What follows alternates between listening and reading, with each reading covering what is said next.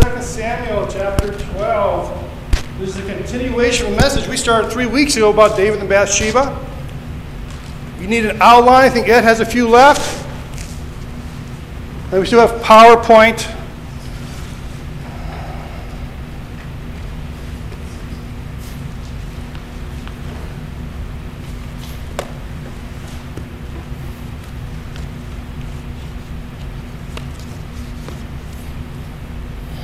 Let me read you a story. Then we'll review what we already talked about. In Texas, football is a very big deal. That's why the consequences of this story are so profound.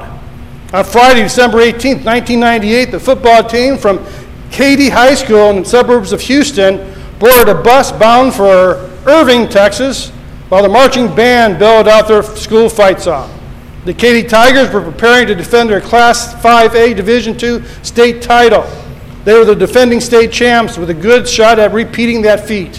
While sitting on the bus in anticipation of playing on the same field as the Dallas Cowboys, the coach, Mike Johnson, instructed the players to get off the bus and meet him in the field house. Johnson told his team that they would not be going to the championship game. For the first time in Texas high school football history, they are disqualified from participating on the uh, eve of their title game. Two weeks previously, a senior, whose name was not released, played in the final three plays of Katy's 40 to nothing victory over the Clearbrook Brook High School. During the week after Thanksgiving, the senior had falsified grades and forged the signature of his progress reports to hide the fact that he was failing two classes. According to the University Interscholastic League, the UIL, a player cannot participate in sports if he is not passing all of his classes.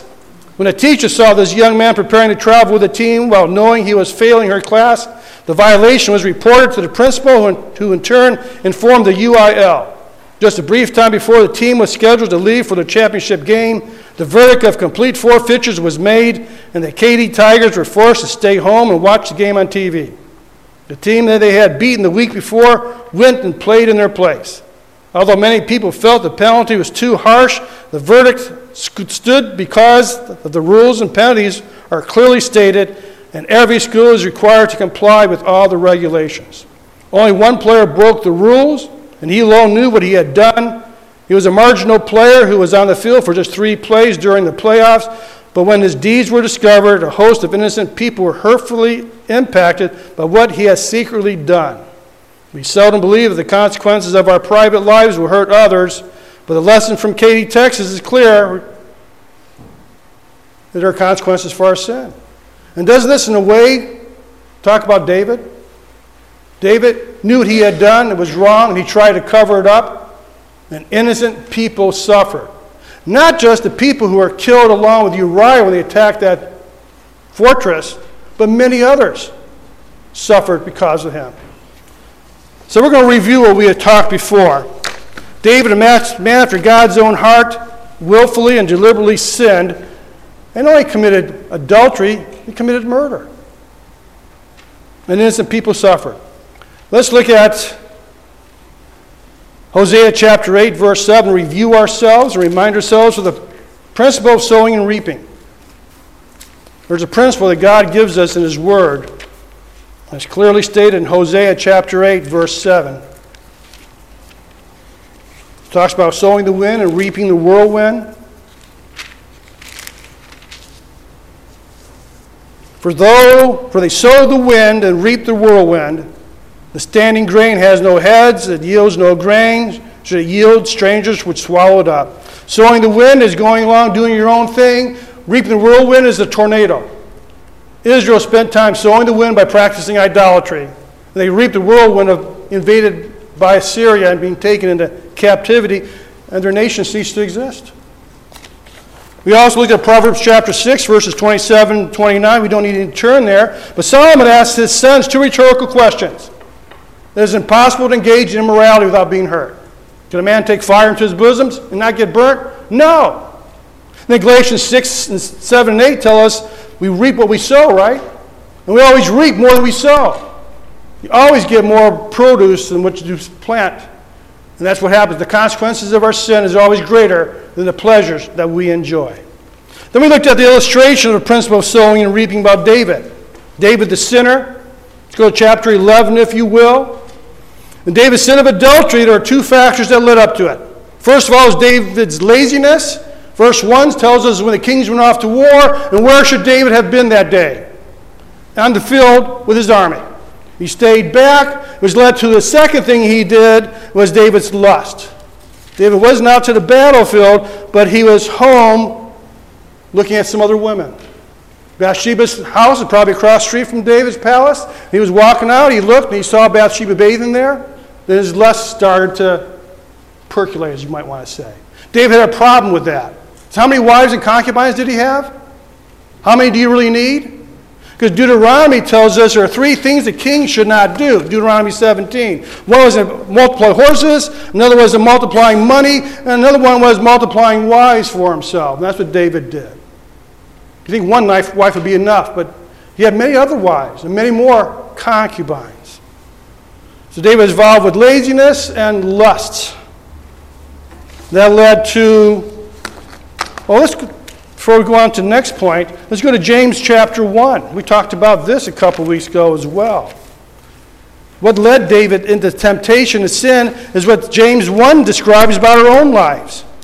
Go to James chapter 1, look at verse 14. The reason for David's temptation? Well, verse 14 of James 1 tells us each one is tempted when he is carried away and enticed by his own lust. David's lust was for other women, and that's where Satan tempted him.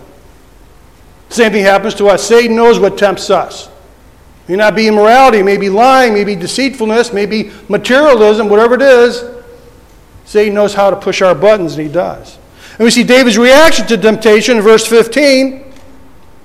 When lust has conceived, it gives birth to sin. David gave birth to sin by committing adultery, committing murder, and by his child dying. All those things are the results. People died. When sin comes full term, bad things happen. For Christians, it's, it's, it's, it's death that destroys our fellowship with Christ, doesn't it? For unbelievers, it's hell, spiritual death. Look at verse 15, the, the results. When sin is accomplished, it brings forth death. And it did. Not just Uriah and Bathsheba suffered, and David suffered, but multiple of other people, and we're going to talk about that today, suffered as well. We see David's not only David's sin of adultery, we see David's sin of deceit in verses 6 through 13. David tries to cover up his plan. But you realize that you can't cover up your sin. First of all, he has an unscrupulous plan. He tells Joab, Bring your son Uriah home for the purpose of him going home and spending time with his wife. David even sends some champagne and caviar with him. Go home, enjoy yourself with your wife, and you don't have to go back for a day or so. Well, Uriah doesn't do that. Where does he go? He goes he sleeps in the courtyard someplace. So how can I go and spend time with my wife when the army's out fighting? So David says, okay, just spend another day here. Maybe that might work. Then David sort of added to it by getting him drunk. Maybe getting you Uriah drunk, he'll go home and spend time with his wife. Now cover up my sin because he knows Bathsheba's pregnant now. People think that's Uriah's baby, not mine. The only problem was it was an unsuccessful plan. He doesn't go home and spend time with his wife. Don't you hate it when your plans don't work out? Especially your plans to sin. Do you see God working in the background? Had God forgotten what David had done? No. See David's sin of murder now. We see the details in verses 14 through 21. We see the treachery. He sends a note with Uriah, telling Joab, put Uriah in the first part of the battle, then withdraw for him, make sure he gets killed. So think, Uriah is carrying his own death warrant with him. He has no idea what's going on. The treachery involved there. And the tragedy is, Uriah is basically murdered. Even though David didn't do it, David planned for it. And who else dies? All the other soldiers who are with him. Oh, the death started to pile up. James 1.15 is starting to come true, right? The result is death. Then we see the deception here. David pretends that he is sorry Uriah is died and he's surprised. And he says, you know, with hypocritical consolation, he tells the soldier, go back and tell Joab that, you know, death And life and death matters are just a blind chance. You know, death takes one and life takes another. You know, it doesn't make any difference. People die in battle, so don't worry about it, Joab. But look at the last part of chapter 11. Look at verse 27. What does it say there? The last verse. But the thing that David had done was evil in the sight of the Lord. King James has that displeased the Lord. David thought his tracks were covered. But the reality is, God knows what's going on in your life right now. Whatever we're trying to cover up right now, God knows. David broke four commandments. Can you name them? Lying, murder, what else were that? Adultery and false witness. Coveting. He coveted his neighbor's wife. See, the thing is, we talked about this. David took advantage of God's grace so many times. When David got in trouble with the Philistines, God got him out of it. When David's ready to go kill Nabal, remember that? God got him out of it. Now God says, uh uh. You've relied upon my grace too much, David. Now it's time to pay the piper. Because sometimes Christians do that. They get in trouble, and then God gets them out of it. What do they end up thinking? Why do you still do this? Not get in trouble. This is when we appease our children all the time, never discipline for what they're doing wrong. They figure, well, I can still keep on doing this, I'll never get punished. God steps in. See, before God didn't step in, but now God steps in. When God steps in, God steps in clearly, right? Then we saw David's sorrow in chapter 12. David, to the best he could, to cover up his sins, and he probably nobody knew. I'm sure Joab suspected what was going on. And I'm sure, remember the night when he saw Bathsheba? What did his servant tell him? He said, Who's that woman over there? What did the servant say? Well, that's Bathsheba, but it's Uriah's wife. You think the servant may have known, had inclination what David was planning on doing? Here David's thinking he's getting away with everything, but God knows. And most commentators think there's like six months to a year that David lived in his life of hypocrisy. She found the baby was born. Now, how long it takes from a woman when the impregnation begins and when she realizes she's pregnant, a month or two, I don't know. But then David found out and he tried to hide all this. After Uriah died, she, he waited for this period of mourning, which was seven days. Then he married Bathsheba. So, six months to nine months to a year, who knows? David's living this lie. He's hiding this. Psalm 32 tells us what David's life experienced while he was doing this. Talks about the David's physical problems. He couldn't sleep. He felt physically bad. The sin was guilt was just crushing him. In Psalm 51, David wrote after he was confronted by Nathan, talks about him having no joy. He was afraid to lose God's presence because God took his spirit away from Saul. And David thought, maybe God's going to do this to me now. He's going to take away his spirit from me. So David was having problems with guilt. Let's look at the confrontation. God steps in with the, by the person of Nathan. Nathan gives an illustration, talks about a shepherd. Now, why did he pick the illustration of a shepherd? Because David knew about shepherding, didn't he? He was a shepherd. So the illustration hit home. And he tells a story about how this rich farmer with many lambs takes the sole young ewe lamb of a poor farmer and kills it to give to a guest to eat. Uriah is the poor farmer. David's the rich farmer. Bathsheba's the ewe lamb. And the traveler is sin that comes along and entices us. And what, how does David respond? See the indignation in verses 5 and 6. This man deserves to die, David says. But not really. Because for stealing, what was the penalty? You had to pay back four times what you stole. So you took one lamb, you got to pay back four lambs. Penalty wasn't death. But the identification is found in verses 7 through 9. What does Nathan say? David, you're the man. You are the man. And then we read in verse 7 through 9 all the things that God gave David. God gave David position as a king, protection from Saul and all his enemies, possessions and wives, and power. David, I gave you all these. I would have given you more, he says, if you wanted. But you don't deserve this woman. It's not yours to get, take. It says David despised God and his word. And that word despise means to treat with contempt. It's how the world treats God today. How does the world treat God? With contempt. How does the world treat Christians? With contempt. So you want to know what contempt means? Just think of how the way the world treats God is the way David treated God and his word with contempt. Let me see the imprecation, which is the curse that is pronounced upon David. Four things death. Now, this isn't your outline, by the way, but death, the sons are going to die. Defiance, the sons are going to rebel against them. Same way you rebel against me, David, your sons are going to rebel against you. Defilement, same way, David, you defiled Bathsheba, your own wives and concubines are going to be defiled by others. Then disclosure. I did this thing in secret, but David, I'm going to do this to you in open, broad daylight. Everybody's going to know what's going on. This is what's going to happen to David. And it did. And it continues to happen. Look at the confession, verse 13. This is a great verse. David said, Nathan, I have sinned against the Lord. David cut to the quick. He confesses his sin. He knows he, who did he sin against? He didn't say, I sinned against Uriah. He didn't say, I sinned against Bathsheba. Who did he sin against? God. When we sin, we sin against God. I, I sinned against the Lord. David could have excused. You know, I had too many Twinkies that day, you know.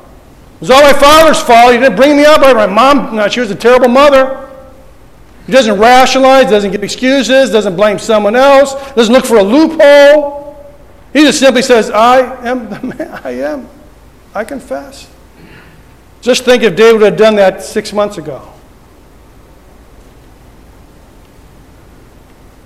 Sad thing is, David confessed because he was confronted, not because he was convicted by the sin. Well, he was convicted, but he didn't give in to the conviction and confess his sins.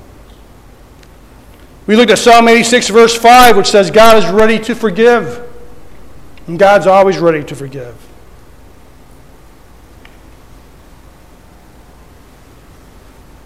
We looked at Psalm 51 and talked about there are four true, how can we identify true repentance?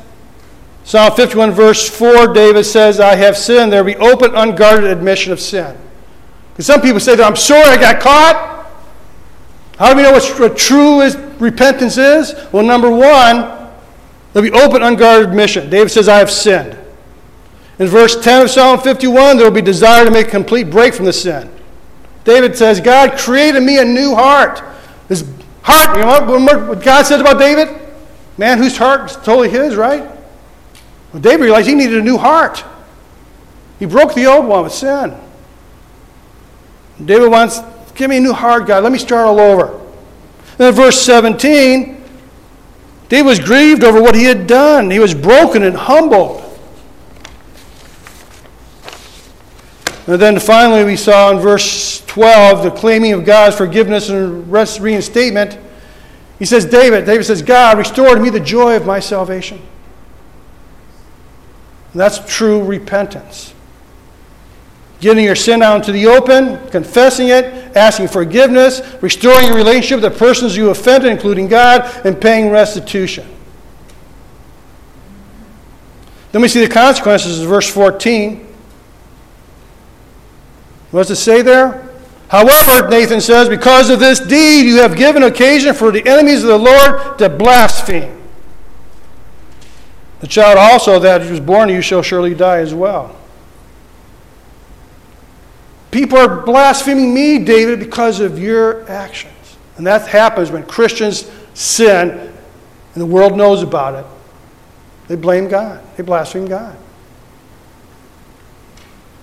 Also, the baby dies. Now, why does the baby die? People have problems with this passage. Why does God allow that baby to die? What did that baby do to deserve death? That's true. No, baby gets killed in a terrible car accident because of the drunken driver. How can a loving God allow that to happen? Well, I say to the person, what caused the accident? It was the drunken driver. Who's responsible? The drunken driver is responsible. Who's responsible? David's responsible. One commentator suggested, gives us a principle.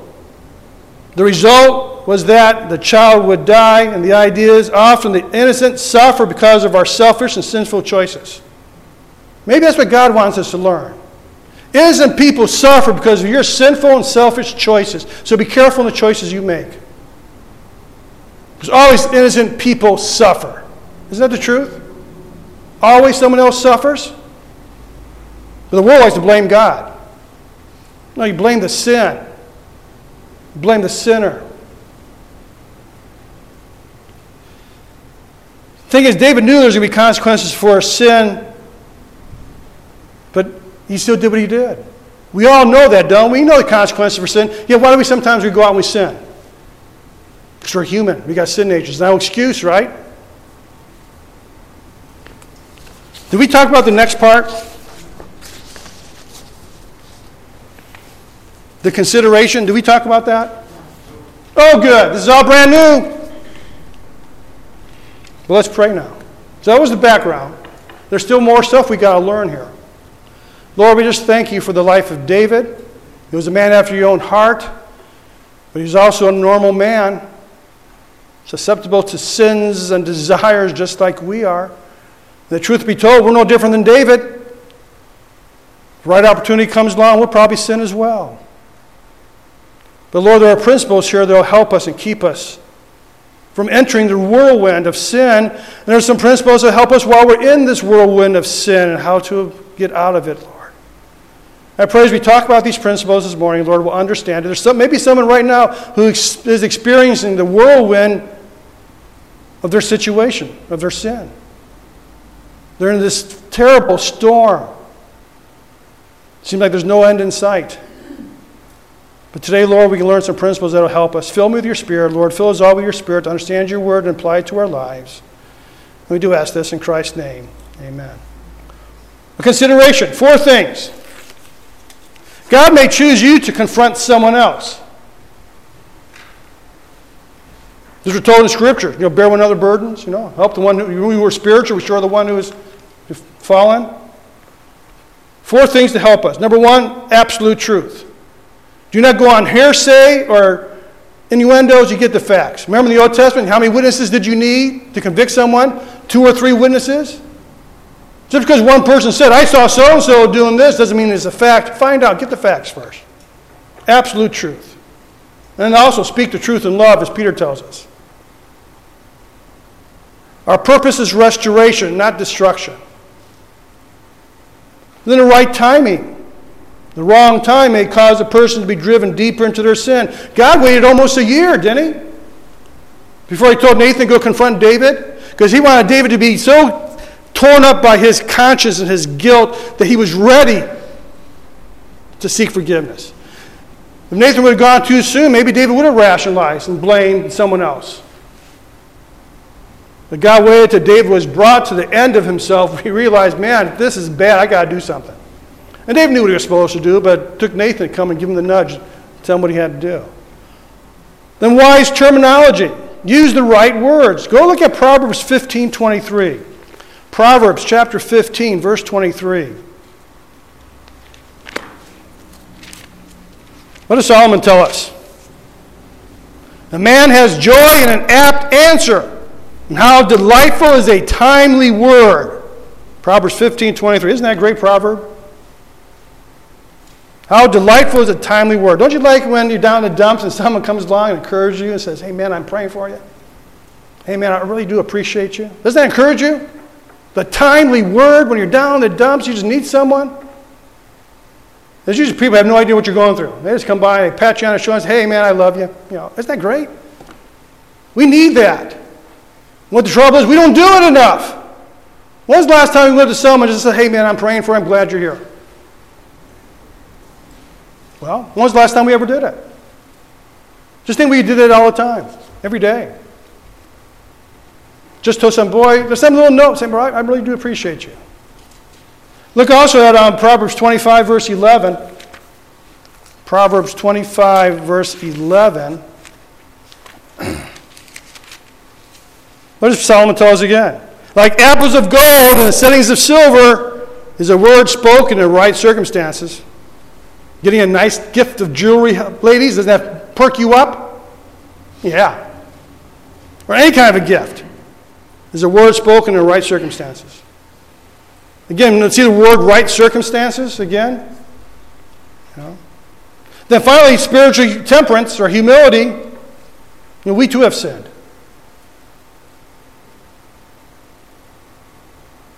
We can't cast that first stone, can we? Let's look at the third part, chapter 12. David the submissive. You may have noticed the sign on our, the message on our sign a couple weeks ago said, Forbidden fruit creates many jams. That's true. Forbidden fruit is immorality, creates jams in our life. We see the bitter event, the death of Bathsheba's first son. We see David's travail here, what he's going through. Look at verse 15. So, so Nathan went home, and then the Lord struck the child that Uriah's widow bore to David. Notice how she's always called Uriah's widow? There's one exception. We see that in verse 24. Usually she is always referred to as the wife of Uriah. In Lord's eyes, who is she still married to? Uriah. Says that she was very sick. David therefore inquired of God and for the child, and David fasted and went and lay all night on the ground. And the elders of his household stood beside him in order to raise him up from the ground, but he was unwilling and would not eat food with them. Then it happened on the seventh day that the child died, and the servants of David were afraid to tell him that the child was dead, for they said, Behold, while the child was still alive, he spoke, we spoke to him and he did not listen to our voice, how then can we tell him that the child is dead, since he might do himself harm? He might commit suicide. They did everything they could to try to encourage David. Verse 19, but, there's a divine but there, you know, circle it. But when David saw that his servants were whispering together, David perceived that the child was dead. So David said to his servants, Is the child dead? And they said, He is dead. What does David do? He goes off by himself and he spends time alone with God. He fasts, he prays, he does everything he can hopefully that God would spare his son. It says David inquired of God. The word means to plead, it means to beg, like any father would do. If your child was on deathbed, what would you do? You'd be there begging God to spare your child, would you not? Seven days, David is begging God to spare his son. Even though Nathan told him, the son shall die. So, why is David still begging God? Because David knows that God is a merciful, loving, graceful God. And God does change his mind. He changed his mind about Nineveh. He said, I'm going to destroy the city in 40 days. What happened? God didn't destroy the city, did he? Here's David sitting there knowing God is full of mercy and grace, and that's the only thing you could cling to. When you're in a whirlwind, the only thing you can really cling to is that your God is a merciful, loving, graceful God. We see David's testimony in verse 19 here. And he said, Child is dead. So what does David do? So David arose from the ground, washed, anointed himself, changed his clothes. He came to the house of the Lord and worshipped. They came to his own house, and when he and when he requested, they set food before him, and he ate. And the servants said to him, What is this thing that you have done? Well, a child was alive, you fasted and wept, but when the child died, you rose and ate food. David, doesn't make sense. Why are you acting this way now? Verse 24. Well, let's back up here. Verse 22. And he said, While a child was still alive, I fasted and I wept, and I, for I said, Who knows? The Lord may be gracious to me that the child may live. Right? Who knows what the Lord's going to do? Who knows? The Lord may still be gracious to me. But now that he's died, why should I fast? Can I bring him back again? No. I should go to him. I should go to the grave but he'll never return to me. Some people interpret this as going to heaven, infant salvation. I'm going to go, I'll see my child in heaven. Now, I don't know what you believe by infant salvation. I believe God does take babies to heaven, but not, I don't believe in the age of accountability. Now, we may disagree on that. That's fine. We can discuss about later. But I believe God is a loving, gracious God, and God does what's right.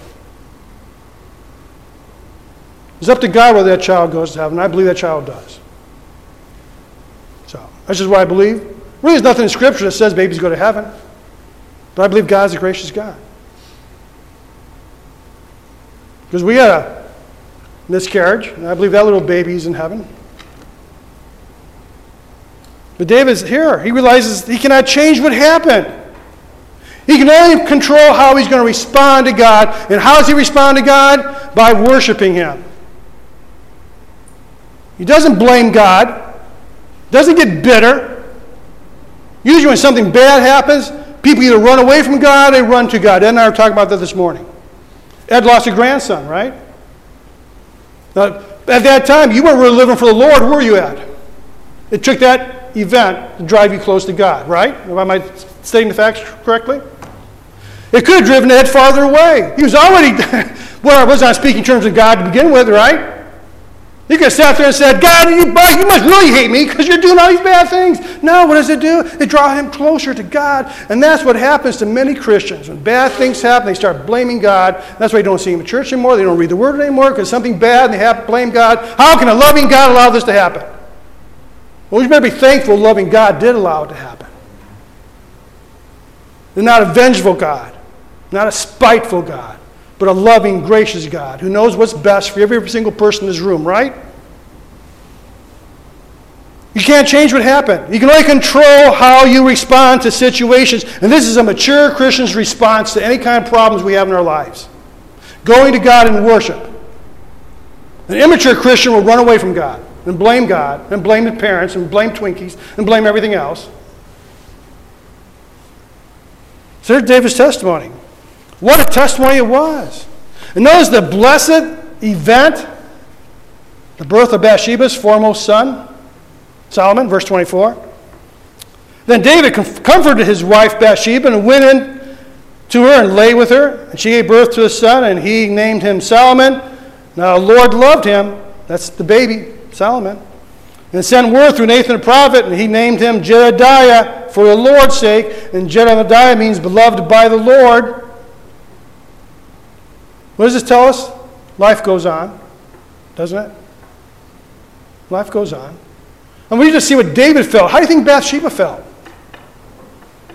I think that women have a greater connection to their children than men do. They spend nine months bearing them, and they go through the birthing period process. Then the weeks that follow. I just never realized what Becky went through after our children were born.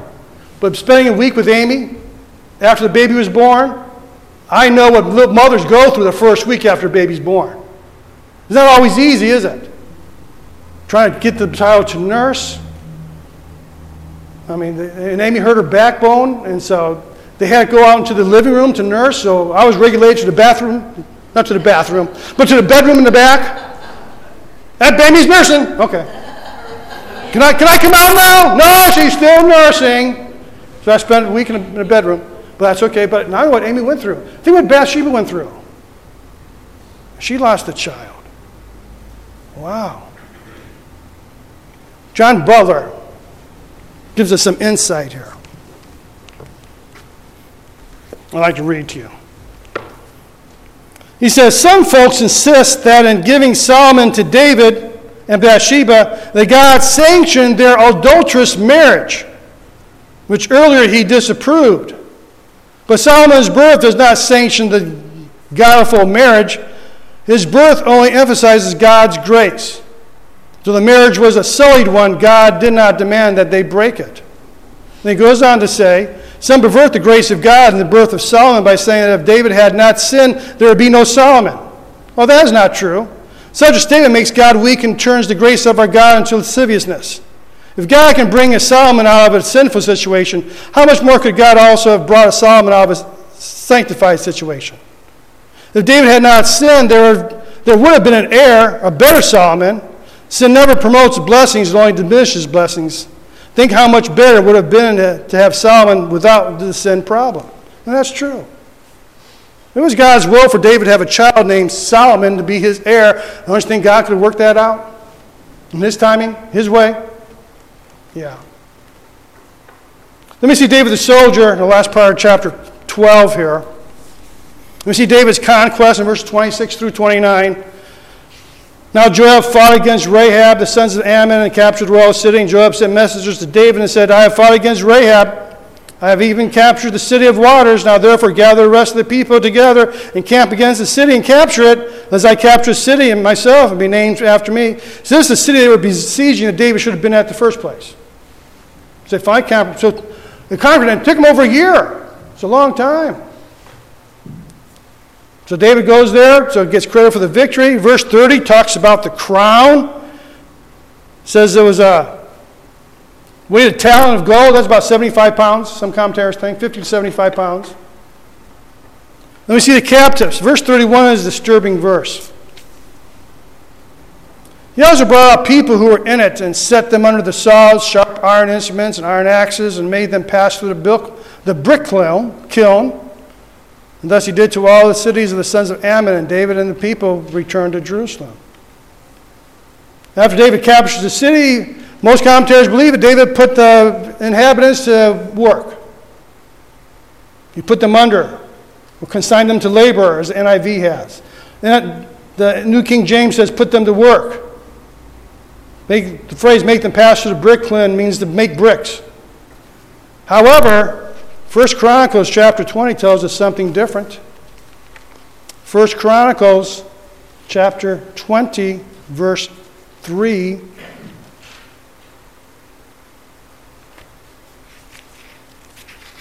First Chronicles chapter 20 verse 3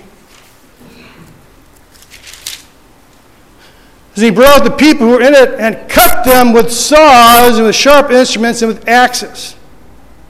This verse tells us David killed them in, in humane ways, cut them in half, chopped them up with axes. The reason is, they say, because how Ammon treated their captives. Look at 1 Samuel chapter 11, verse 2. 1 Samuel chapter 11, verse 2. And this may be why, if this is true, that David did that. Most commentators believe that David just put them to work and didn't torture them and kill them. But if he did torture them and kill them, they say this is the reason why. 1 Samuel chapter 11, verse 2. Ammonites were going to go and attack a city. Look at verse 2. But Nahash the Ammonite said to them, I will make it with you on this condition I will gouge out the right eye of every one of you in the city. So that's what they would do to people. They'll gouge out eyes. Look also at Amos chapter 1, verse 13. Amos chapter 1, Hosea, Joel, Amos. Okay, you find Daniel, you find Hosea, then Joel, then you find Amos. Who knows what Amos chapter 1, verse 13 tells us? This is why God's judging them. Thus says the Lord, for three transgressions, the son of Ammon, and for four, I will now revoke his punishment, because they ripped open pregnant women of Gilead. So the Ammonites treated their captives terribly, and that might be one of the reasons why David did this to them. But I sort of think that he just put them to work. Let's look at some instructions on the principles of sowing and reaping. There's three or four things we want to learn, some principles that help us. So David right now is in the center of the whirlwind. He's beginning to reap what he had sowed. And this just did not happen for when the baby was born. David was continually in that whirlwind while his sons rebelled against him. This whirlwind lasted a long period of time. And it just didn't affect David, it affected other people. So, how did David survive this storm? Maybe you're in this period now reaping the whirlwind. Or maybe you're reaping the whirlwind of someone else's sin. Maybe a spouse, maybe a child, maybe a relative, maybe a close friend. You're one of the innocent people who are suffering because that person's whirlwind that he is in right now or she is in right now. Those are David's response. We talked about these a little bit already, but let's talk about them. Contrite prayer. David fasted and prayed. He asked God for more grace. He asked for the life of the baby. Says David didn't give up. He continued to pray. So when you're in the midst of the whirlwind, what do you do? You keep on praying. When we're reaping what we've sown, we need to spend time with God and pray for God's grace and mercy. Instead of running from God, we need to run to God. Secondly, consent to or accept the consequences. That's what David did. David waited seven days for God to answer his prayer. And when he discovered God answered no, what did he do? He cleaned himself up, went to worship God. God says, No, I'm, going to, I'm not going to answer your prayer. Remember, God answers one of three ways yes, no, or wait. God says no. But David still worshiped. Notice he cleaned up.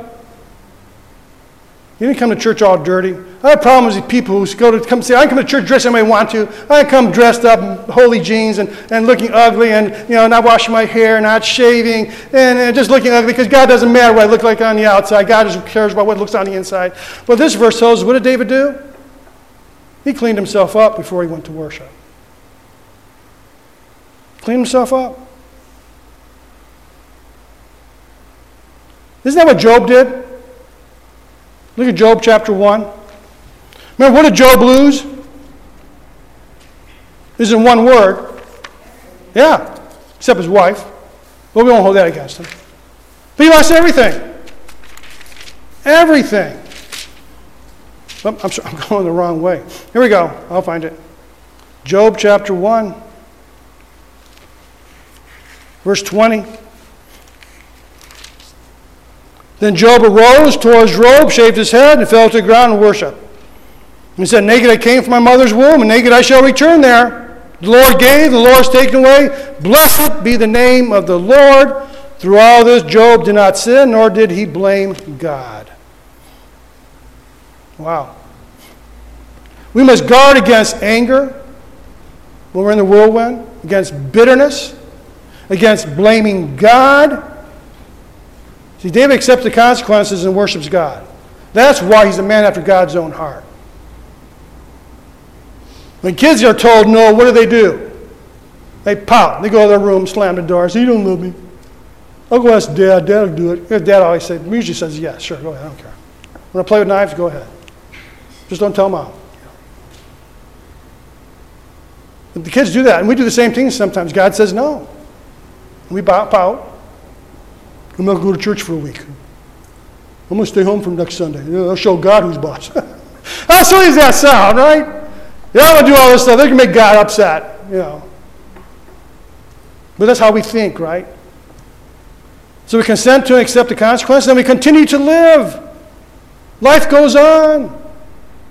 He comforts his wife. They both went through a period of grieving, but they kept on living. Many people give up. They commit suicide. They become more involved with drunkenness or drugs or immorality. They go off the deep end. This shows us that it takes grace to endure the whirlwind, doesn't it? It takes grace to put up with the situation God puts you in. And you know what? The storm does calm, doesn't it not? And we can look back on our situation and see what God was trying to teach us. Don't dwell on the past. I think too many Christians dwell on the past. What did David say in Philippians? I forget. I go on forward, I strive towards knowing God. All of us had crummy pasts, haven't we? Bad things have happened. Terrible things have happened. Things didn't work out like we planned. Didn't happen, right? But God goes on, right? We can learn from, but a sense, we need to really ignore and forget, but it's hard to forget, but we just need to put it in the past. What's, what's important right now is, is now. What's important right now is tomorrow. Right? Isn't that what's really important? How am I going to live my life? the rest of my life, no matter how long it might be. Now, we learn from our mistakes, don't we? At least I hope we do. We don't make the same mistake twice. But sometimes we do, don't we? I say to myself, big dummy, I can't believe you did that. Well, believe it. Becky believes it all the time. Sure, I, I can believe it. I can believe we do this again. So we don't ignore or forget what happened, but we just got to put it behind us. We need to remember don't give up. You know, Christians are characterized, I think, by three things they're, they're negative, they're pessimistic, and they quit. Those are three things that never should characterize a Christian, in my opinion. We should never be negative, always positive, never pessimistic, always optimistic, and never quit. We keep on going. Didn't Paul say that? I press on. So don't quit. Don't give up. Don't blame God. Don't be negative. Christians never be negative. We always be positive. One person said this Sometimes we focus so much on what we have lost that we forget what we have. Think, what do you have? Uh, we've been thankful this Thanksgiving period, right? What do we have? Got my son and daughter in law close by. Don't have the baby close by, but that can be rectified. You know. Pictures, baby gets baby, or Becky gets baby pictures almost every day. I'm sure you've seen them already. If you haven't, just stick around, you will. Be thankful for what we have. Another person says, bitterness and regret over yesterday's pain can rob us of today's joy. Why do we allow that to happen in our lives? Why do we allow ourselves to have our joy robbed because of what happened yesterday?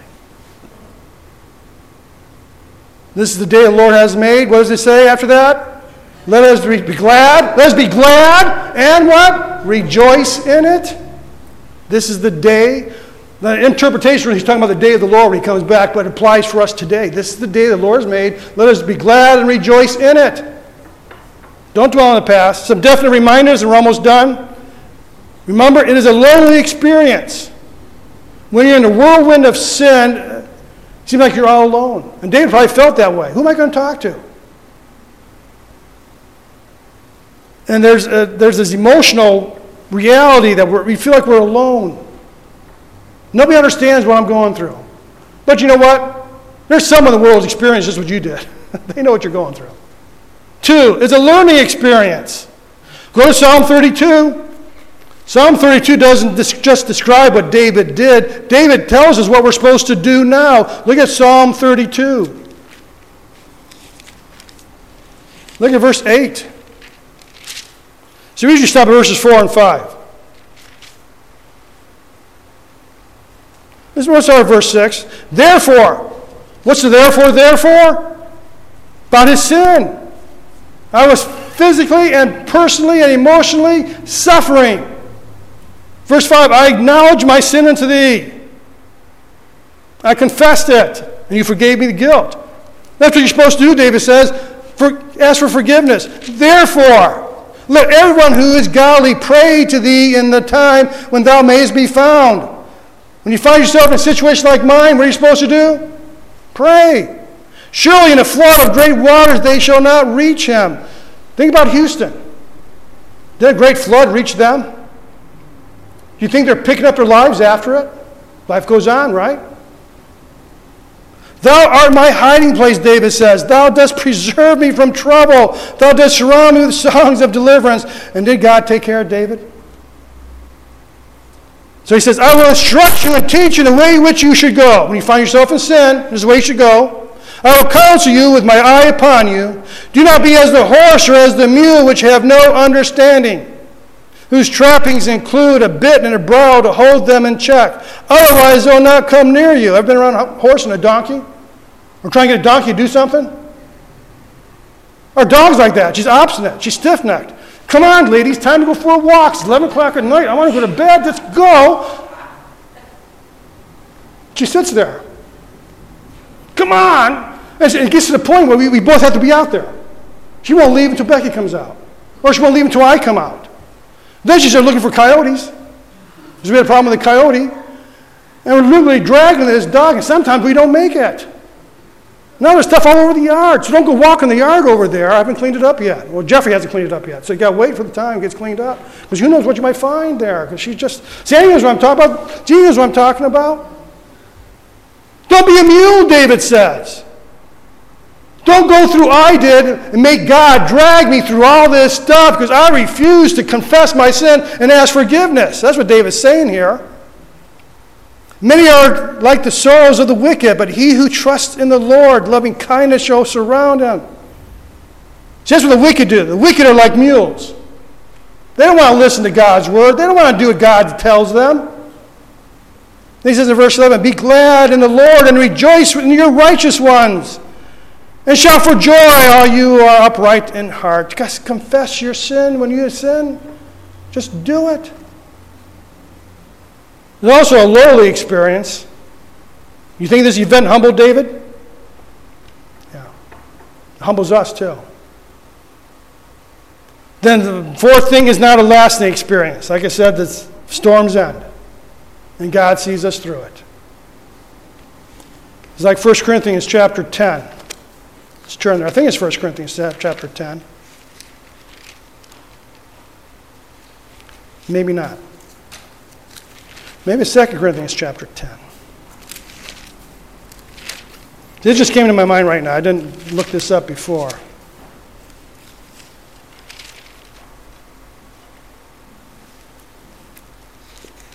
Maybe one of you can help me. It talks about trials, that the Lord sees through trials in Corinthians. Pete, do you know where that's at? Does it come to mind? You know what verse I'm talking about? It's in Corinthians. 10, Oh, well, it took the wife. See, it takes the wife to help us out. There you go. That's it. You got it. You nailed it. First. First. Let's clarify that. It's the first one. Look at it. says, No temptation or trial. That word goes either way. Has overtaken you, but such as is common to man. But God is faithful, will not allow you to be tempted beyond what you are able, but with the temptation will provide the way of escape also, that you may be able to endure it. As I go through a long tunnel, there's always light at the end. God doesn't take you out of the tumble, tunnel, He just helps you go through the tunnel. So it does end. It's not a lasting experience. And God will see us through it. So now at any moment, any Christian, anywhere, can fail God. You're never exempt.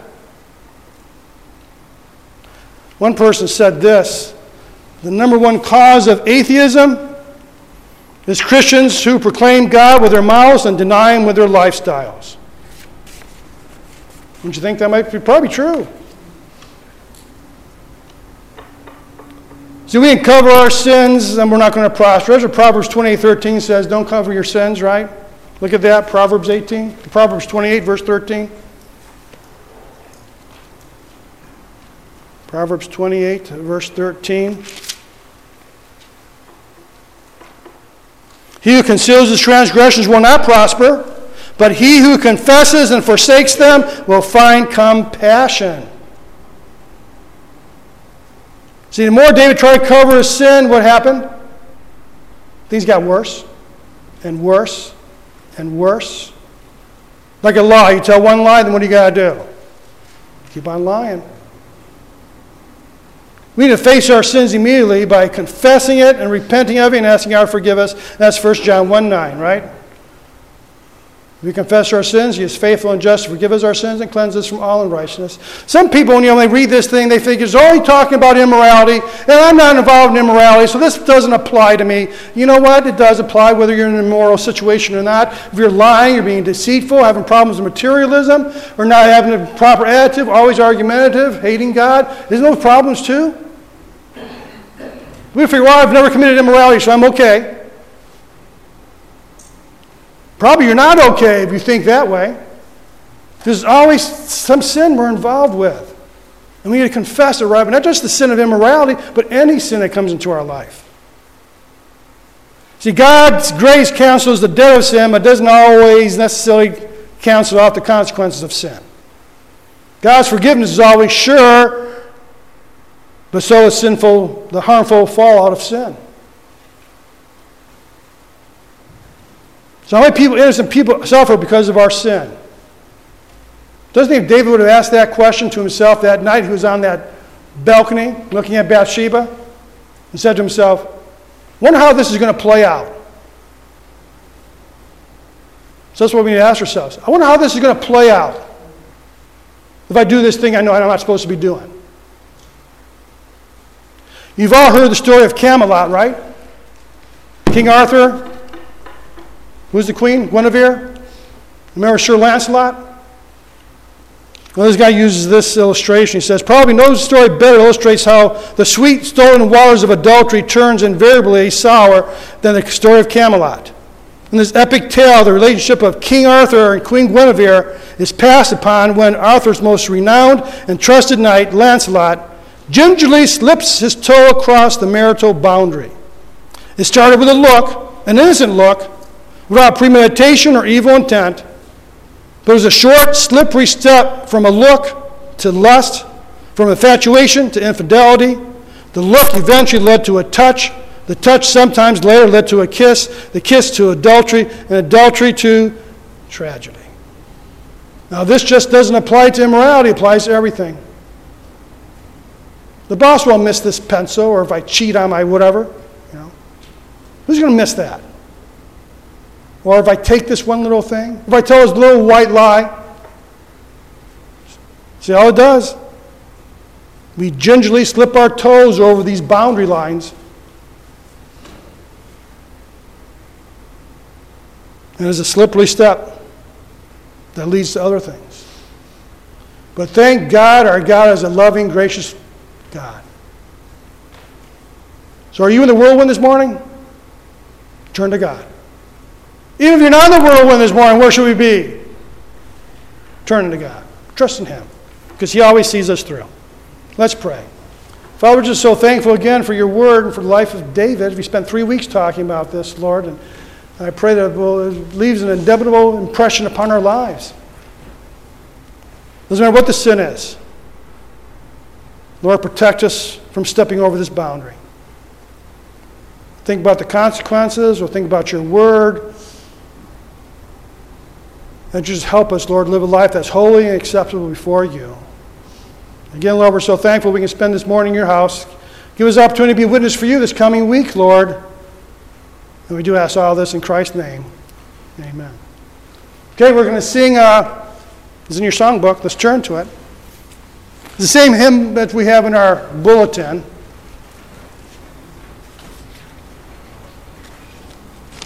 Hymn number 335 Turn Your Eyes Upon Jesus. So when you find that, would you please stand? Hymn number 335 Turn Your Eyes Upon Jesus. We'll sing it through twice. All right? All right. Or watch the hand.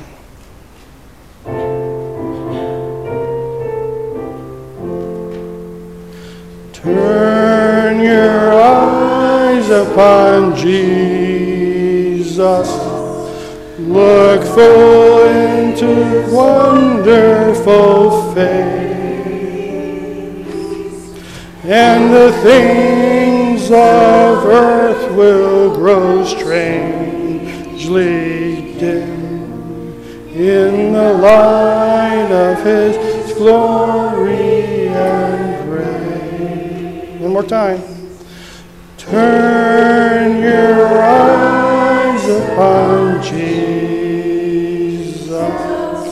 Look full in his wonderful face, and the things of earth will grow strangely dim in the light of his glory and grace. Don't forget tonight, six, we have our speaker. Then we have our birthday bash afterwards. So bring all your leftover turkey stuff. And um, there's a number of birthdays we'll be celebrating as well, and you're all invited. We're glad that Steels are here with us. And one of these days we'll have Steel Pete come and tell us what they've been doing. It's a lot. But would you come and close us in prayer t- this morning?